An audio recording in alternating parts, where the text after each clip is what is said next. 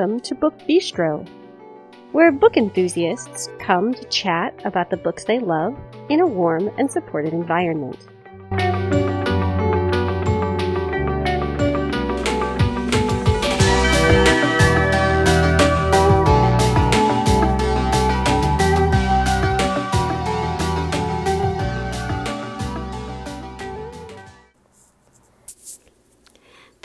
Episode is airing on Tuesday, August 24th, 2021. Hello, everyone. It's Shannon back with you for your usual Tuesday morning episode. Today, I am delighted to share an interview that I did back in June with author Saumya Dave, where we talk about her latest novel entitled What a Happy Family.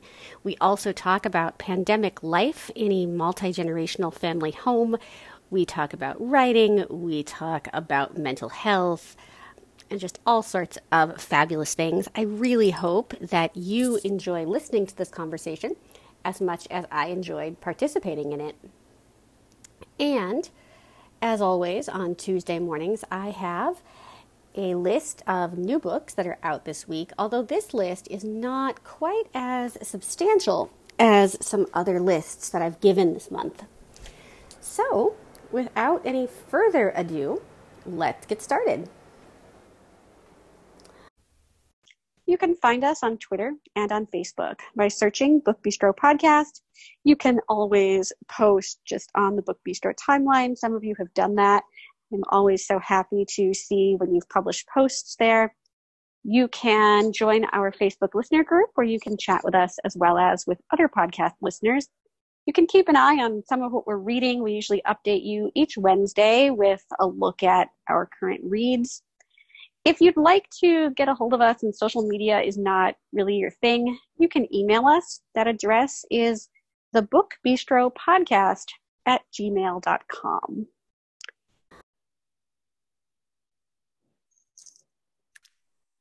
Hello, everyone, and welcome to another edition of the Book Bistro podcast.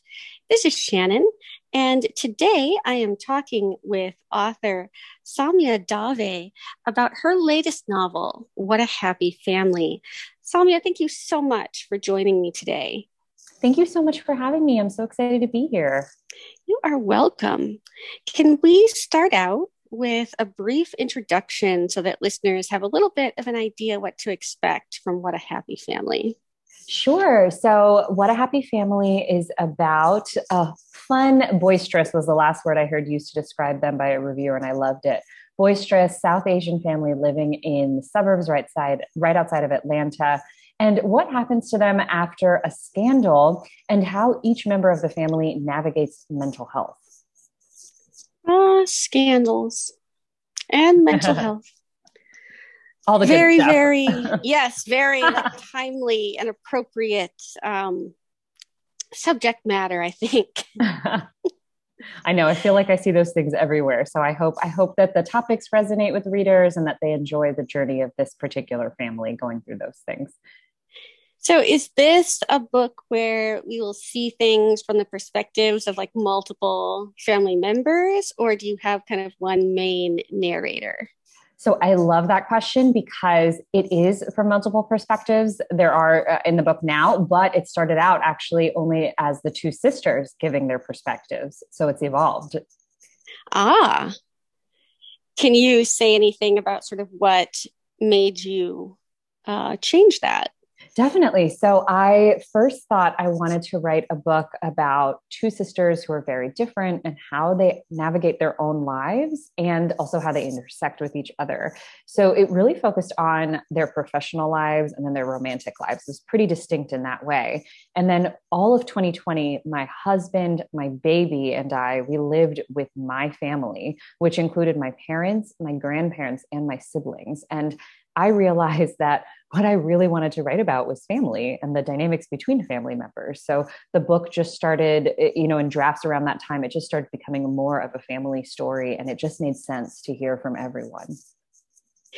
So, were you like quarantining from the pandemic with your family, or was that just a living situation that kind of happened coincidentally, like as the pandemic came upon us?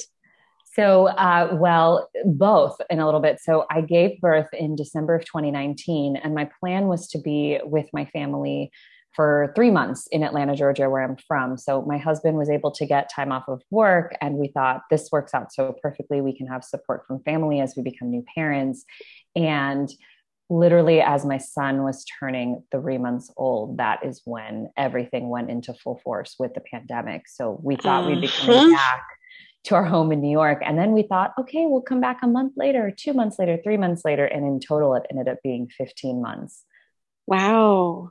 Yeah. So then you have only been back. Oh, we, we just then. Yes, we just came back last month. Wow.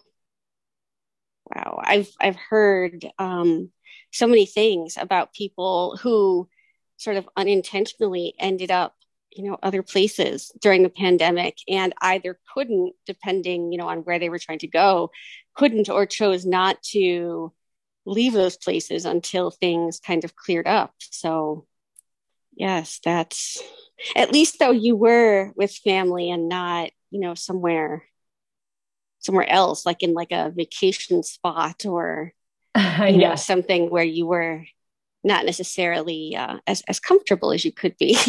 No, that's so that is so true. And I I found that it was it was helpful for so many different things. I mean, for all of us as family members and then and then for my writing too, it was really great to see some of those dynamics come up, I, I found myself regressing into a high schooler at times. And that was very valuable to write about one of my characters. So I imagine so. so unexpectedly, it was, it was a big blessing in so many ways. I found old journals and we talked about a lot of memories. I learned a lot of things about my parents. And I think the past year affected everyone I know in so many different ways. And so I do, I do feel grateful for that part of it. So, how was it for you to write um, in that sort of environment that you know perhaps you weren't really expecting to write a book in? It was an adventure, and I'll be totally honest, it was a struggle at times because my son did not nap consistently for the first several months uh, of his life. And so I would basically try to steal writing time. Whenever he would fall asleep, I would say, okay, it's my time to get to the computer. And my parents also take care of my grandparents who are in their 90s. So, really, oh. we were all oh. taking shifts around the clock to just either manage a person or people or the home. And really, we were working together to see mm-hmm. what could work. So, that was an interesting experience and, and definitely a learning one, I think, for all of us. But, uh, you know, to speak to your question, it was so different from the way I had written before. I was used to stealing time for myself in residency and in medical school. I was used to that idea. But but when I got that time, I knew that I had that time and there was some certainty around it. And that was not always the case over the past year. So were you able to kind of carve out a place like in your family home where you could write and be relatively undisturbed? Or was that also kind of a, a struggle just to find a place where you could actually do the work that you needed to do? You know, I appreciate that question so much because I think space was such a big topic for everyone over the past year because people had their spaces for work and leisure and everything put into one spot and, yes. things, things like that. And I was experiencing the same thing. So I tried writing whenever I was around everybody and that wasn't working. And then for a while, the only time I could actually do it without interruptions was in the middle of the night. So um, my husband and I would put my son down, and then he would go to bed, and then I would actually start my writing for the night, and it would be usually four to five hours through the middle of the night. So I did that for several months, which looking back, I'm glad I did it to get what I needed to get done. But I do think it's so important for all of us to get our rest and to prioritize that. So, so it, it's a little bit of a push and pull for me when I look back. I think that I, I could, I would have told that version of me to, hey, it's okay to get some rest. It's okay to pause it's okay to do those things when there's so much chaos around. Yes. So how many people ended up like all kind of living together that year? Oh, it was so it was the three of us, uh, my husband, son, and I. It was my two siblings, my parents, and then my grandparents. So four generations. Oh my goodness. ages it was ages one month to 95 years. So that's amazing. It was it was an adventure for sure when I was 17, we got um, the only family picture that I have with four generations of my family my great grandmother, my grandmother, my mom, and then me. Wow. And then we lost my great grandmother um, that next year. Mm. And so, you know, we, we couldn't uh, we couldn't trace four generations. Oh. And since I don't have children, um, and my brother um, also doesn't, then you know it, it's kind of stopped there. Oh wow! wow! I, I, mean that that must have been such a moment to have that picture. It was pretty cool. Yeah. Um, it was one of those things, you know, where my grandmother decided everyone should get a family picture, and everybody's just like, eh, really? And then finally, you know, we did it, and then when my great grandma died that following year, then it was like, oh, you know, it's a really good thing that we actually did that, like when when we did it. Yes, of course. So that is something that I, I think about, you know, periodically that like it, it could not have happened like so easily. You know, we could have just said, oh, you know, we won't do it right now. We'll wait, you know, but it was like right before I graduated from high school. And it was just like a really, a really good thing to actually have something to sort of measure like the generations in that way. Yes, of course. Of course. So you talked about medical school and you are a psychiatrist, is that yes. right? Yes. That is also very awesome. Thank you. And um, how how does that work for you in terms of, of writing? Like, do you work in the field currently, or like how do you kind of carve out that time between psychiatry and fiction? So we have childcare now, and uh, what I do is I work. I, I practice part time, and I'm still virtual. So I've been virtual actually since right when my maternity leave ended. I see patients in my own private practice, and then the other days of the week I focus on my writing. So it's a pretty even split right now. Actually, for the first time in my whole career, it's an even split. Before uh, oh, wow. medical school and residency hours were quite consuming. So writing always was given less time just because of work being on call and just studying for board exams and all those different things. And and now I'd say hours wise, they're pretty balanced, which is which is nice. So I got my master's in clinical social work back oh. in 2009. And I remember thinking, like, I loved undergrad and hated grad school with like a passion that I, I cannot explain. and thinking about that, like thinking about just the difference for me in feelings, I cannot imagine something even more consuming like actual like medical school and residencies and like everything that goes into that um that's i think just beyond my my ability. I'd much rather um, do a podcast and talk about books. well, we're so grateful that you do. yes.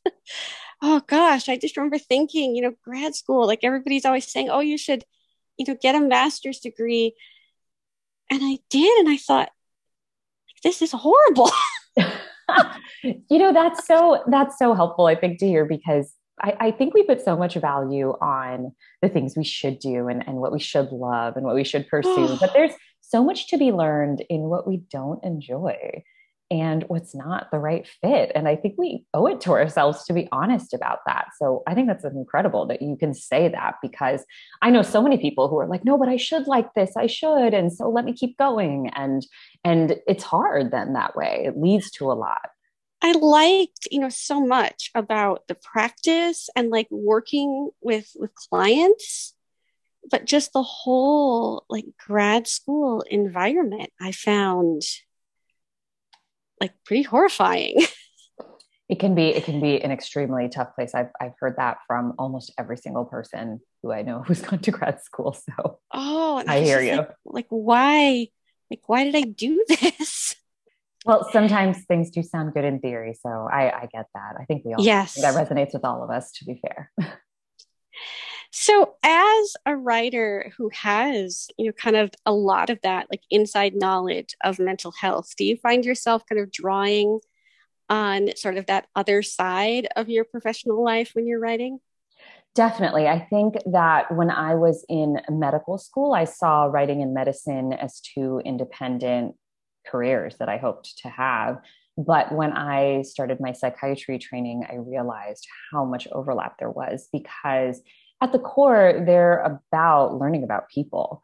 And then we use that knowledge about what we learn, of course, in very, very different ways. But for my first book, for example, I, I got rejected over 200 times and I wrote many, many drafts. And that also started out as a different story than what it was. It was a, a bit of a romantic comedy love triangle story at first. And then when I was training and I learned about family therapy, and couples therapy, I realized that the book actually needed to be a mother daughter story. So both jobs have really helped each other so much and and now I, i'm able to see the link between them all the time i mean when i'm practicing therapy for example i'm listening to people's stories and and really i have to see what role they feel they're playing in their story and and how can i be there for them to support them in their story. Um, whereas of course in fiction i'm trying to write another story about someone else and follow it through but but i really need to understand the emotional landscape of the person i'm trying to write about. So there are common threads that really connect the two and i'm very grateful for that so, Well Behaved Indian Women, was that your first book? That was, that was, that was my debut that came out July of 2020. Yes, yes. And that's the one that I have read. Um, I'm excited for your second one, but it has mm-hmm. not made its way to me yet. Oh no, I hope you get a copy soon. I know that the first ones had gotten to the warehouse a couple of weeks ago, so I'm just hearing people are getting it now. So I'm hoping that you get yours soon. I should. Usually, um, usually it's a little bit sooner than this, yes, but I think, yes. you know, often in in public, like in publication, you know, you have little little snags. So right. right. I am eagerly anticipating its arrival. Oh, thank you. You're welcome. Can you say anything about what you're working on now? Yes. So I'm working on my third book, and it's about a new mom who's also a startup founder and CEO. And Ooh. it's about, it really, it came actually from a question that occurred to me in the last several months, which was, what do we as a world do to women who go after everything they want? And nothing good. Exactly. That's all I, I no, no, you, you summed up the whole book. Look, no one needs to read it anymore because nothing good. no, it's true. Every single thing I was reading was saying exactly what you're saying um, uh-huh. in, in different iterations. And so I just thought, wow, there's so many layers to this, to, to how the world, to how different cultures, to, I mean, so many different forces, how they make a woman feel when she goes after her biggest wants. And if those wants seem to be contradictory to each other or clashing in any way, it takes things to another level. So that question inspired a lot. So I've been doing a lot of reading on just the idea of caregiving um, for women around the world and uh, women's health and how even the healthcare system has played such a big role in how women are, feel as when they're patients and and so many different things so I, i'm hoping to explore all of those in some way through this this woman Excellent. So will this, like from what you can tell, be like a, a single point of view novel, or will you also kind of branch out and look at other at other characters? So it started out as two best friends uh, and it was alternating. And then my editor recommended that we stay with one perspective to really follow it through. And I appreciated that because I haven't done that yet. And I think for someone like this and all the changes she's going through, I think that'll end up being really, really valuable for the reader too, to just follow her on her journey it's amazing to me like the, the, sort of the stylistic choices that we can think like would be good yeah. as something starts. And then as it evolves either you know the writer themselves realizes or someone else like hey you know maybe it'd be better if it was done this way. And I, I love hearing sort of how things evolve for authors and how they you know come to like oh this is a book that should be told you know by one narrator versus like several. So true. I agree. And i think some of the magic in writing really does come from rewriting and from getting some other eyes on it and and seeing it from a different vantage point so i totally agree with you so what have you read in the past year or so that has really excited you and things that like you, you really want the world to know about? Oh, so I recently read a memoir by the author Maya Lang, and it's called What We Carry. And it actually is, it's about her relationship with her mom, and who who was a practicing psychiatrist for many many years, and then started having memory loss. And oh. the memoir follows uh, her relationship with her mom as Maya becomes a mother, and then also as her mom starts losing her memory. And so it's very moving and I really enjoyed it. I don't read as much nonfiction as I would like to. And so that was a book I picked up to try to get back into it. And I'm so glad I did. Uh, I also really enjoyed the book Such a Fun Age by Kiley Reid. Yes. Did you read that? Oh, yes. I read it when it first came out, like right at the very end of 2019, because it came out like the last day of the year. Yes, yes, you're so right because I think it came out right after I gave birth. And so it was the first book I read postpartum oh. and I, I loved it. I thought, you know, her writing style flows. And so you don't it even does. realize how quickly you're reading, which I thought was magical and it, it, has so much great social commentary and and then also on top of that a great story so i'm excited to read whatever she writes next whenever oh i hope she i hope she does something else because yeah. she just she has such a phenomenal ability to to relate these stories in a way that as you say just feels like so so natural yeah. and effortless yes, natural and effortless are the perfect ways to describe it. I didn't realize I was almost through that book. I actually read it again five months later and had it was fun all over again. So I think oh, I was so sad when it ended. Cause like, wait, that's it? I know, I know. It's over. Yes, yes, agreed.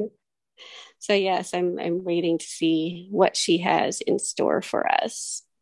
Same. So, as you have kind of evolved on your own writing journey, are there sort of pieces of information or kind of lessons that you take with you from book to book? Or is each book sort of that like fresh, clean slate where you start learning again, like all the way from from square one? A little bit of both. I'd say that I think just like anything else, writing regularly helps me feel better at it, where I can get into the flow quicker, I can get into that mode mentally quicker than I maybe would have five years ago, 10 years ago. But each book is a different journey. And I, I do want to make sure that I challenge myself and that I'm trying new things and flexing new muscles. So I'd say it's a little bit of both. You know, sometimes I'll find myself thinking back to older characters and older themes and, and things like that. And I'll have to tell myself, no, we're in a new place now and I have to put myself in a new mindset. So when I'm working with new characters, I'll actually sometimes go through an entire day pretending I'm in their body. Ah, and like what would they what would they order at the doing, shop? Thinking, yes. right. Mm-hmm. What would they eat? What would they be watching on TV? What secrets are they keeping to themselves? What's making them mad? And and that sometimes helps me to shift. I love that. I wonder how many people actually like do that on you know like if they're if they're writers like whether they're writing you know books or like screenplays. I wonder how many people are like out in the world kind of inhabiting um the body of like a character. Oh yeah yeah. It's so true. Why that intrigues me i, I don't know but I, I, find it um, an interesting thing to contemplate this morning no, I agree. I think I, I, love learning about process. That's why I also I love your questions because I think it's so interesting how people go about making things. They're making something out of nothing, and everybody's route can be so different. It's true. So before I let you dash off to whatever else you have planned for today, can you let listeners know the best place to find you online? Sure. I'm on Instagram and Twitter at Saumya J. Dave. So S A U M Y A J D A V E. Perfect. And What a Happy Family is scheduled to release on June 22nd. Is that right? That's correct. Ooh, it's almost here. So close. Ugh. Only two more weeks. I know. Well, I want to thank you so much for taking time out of your pre release schedule to chat with me and let my listeners get to know a little bit about who you are as an author and as a person. Thank you so much. This was great. And I appreciated all of our points, really, a lot. Thank you. All right. So, on the topic of new books this week, as I said, it's not as big a list as I've given in the past. Um, it also does not start with books that you've heard us mention before because somehow nothing that we uh, talked about on our most anticipated Books of August episode was actually releasing on August 24th. So I am starting out with the latest novel by Yasmine Galenorn, and this is Veil of Stars. It is the last full length book in the Wild Hunt series. There will be a novella that officially ends the series that will be called Antlered Crown, and I believe that will be out right around the end of 2021. But this one is Veil of Stars, and it is the last full length novel. So if you are a fan of The Wild Hunt, definitely pick this up. It is Veil of Stars by Yasmine Galenorn. Next up is a historical novel. This is the Last Debutante. It is by Georgie Blalock. That name may be familiar to you from her, um, I think it's 2019 release, The Other Windsor Girl. And this one, though, is set in England right at the start of World War II. And we're actually kind of examining the lives of the women who made up kind of that last season, you know, the season that we all know about if we've read historical romance. Um, this looks really, really good because I think, you know, we, we focus a lot on on debutante and the whole marriage mart thing in Regency romance, some Georgian romance, but we don't really see kind of how that came to an end. And I think that's what we have here in The Last Debutante. And again, this is by Georgie Blalock. All right, switching gears a little bit, let's move from historical fiction to historical romance. There are a couple of very notable um, historical releases. So, Julie Anne Long is releasing the third book in her Palace of Rogues series, and this is I'm Only Wicked with You. Julie Anne Long is best known, I think, for her Pennyroyal Green series, which is another historical series. She also has a contemporary series um, that I think was like four, four or five books, I think. Um, but this one is the Palace of Rogues series. This is the third book, and it is I'm Only Wicked with You. And again, it's by Julie Anne Long. If you love historical romance, you may be familiar with the writing of romance author Sarah MacLean. And she has a new book out this week. This is Bombshell. It is Hell's Bells, Book One. And this is a long awaited novel for MacLean's fans because we get to we get to finally know, I believe her name is Cecily.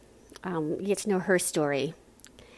And this one, um, I've seen a few early reviews of. A lot of people really love it. So if you love Sarah MacLean or if you're looking for kind of the perfect place to start, you might want to start here with the first book in this new series. This is Hell's Bells, Book One. It's called Bombshell and it's by Sarah MacLean. And let's move into some his, some contemporary romance. I'm moving on now to Uncharted. This is Survival Instinct Book Two by Adriana Anders. This series um, began a couple of years ago with Whiteout, which is a book that I actually have on my iPad. Um, sometimes I find myself really in the mood for like wilderness romance, and that's what Whiteout looks to be. So I heard that it ends on a huge cliffhanger, and finally, Book Two is here. This is Uncharted Survival Instinct, Book 2 by Adriana Anders. We then have a small town romance. This is Foolish Hearts. Jackson Falls, Book Four by Cynthia Williams. This is an author that I have heard quite a bit of buzz about over the past, mm, I don't know, maybe year and a half. Um, I look at her books a lot. I see them in my public library, and I'm like, hmm, I need to, you know, get this. The hold lists are always really long, though, so I never have.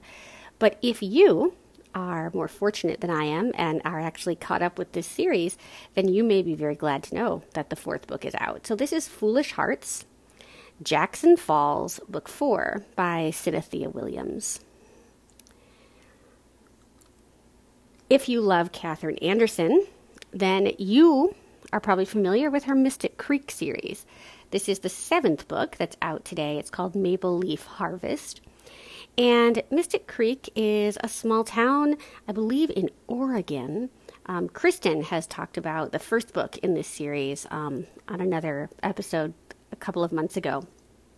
I started reading Catherine Anderson way back in the late 90s.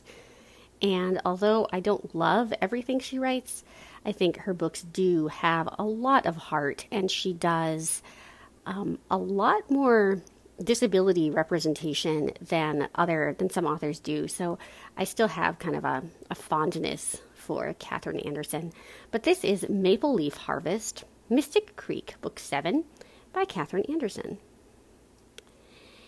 And we have a romantic suspense title. This is Faceless. It's Pike, Wisconsin, Book Two by Alexandra Ivy. Mika is a fan of Ivy's kind of paranormal romance series, Guardians of Eternity.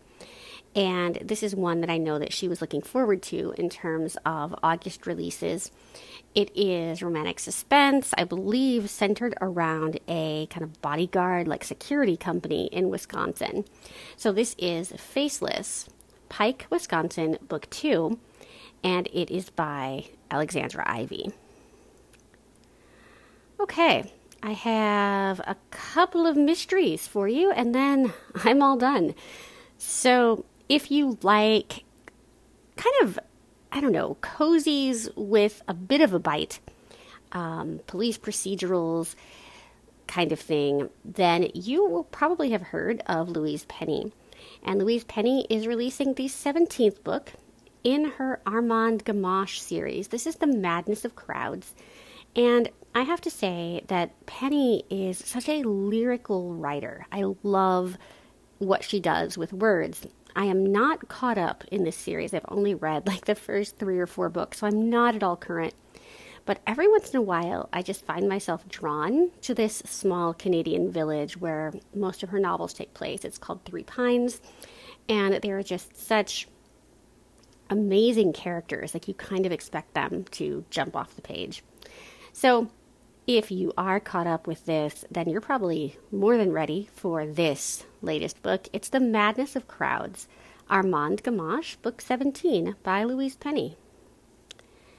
We then have a psychological thriller. This is Where I Left Her by Amber Garza. It is about a woman whose teenage daughter goes to a sleepover and never returns. Um, Amber Garza has written a couple of other books that I actually own one of them, and I think one I've been on hold for the public library for a while. But um, she is an author that I am eager to try, and this one looks especially good. It's Where I Left Her by Amber Garza.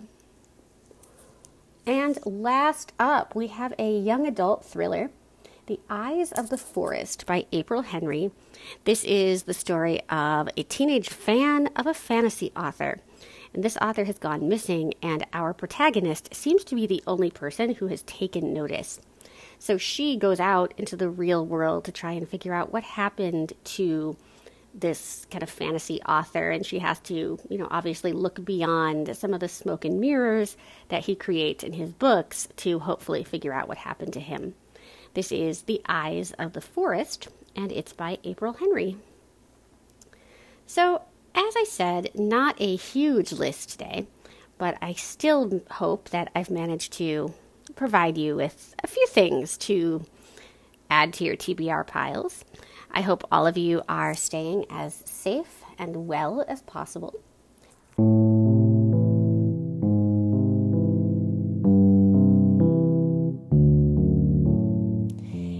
Would like to leave us a rating or a review, you can do that on Apple Podcasts or any other platform that you use to access the show.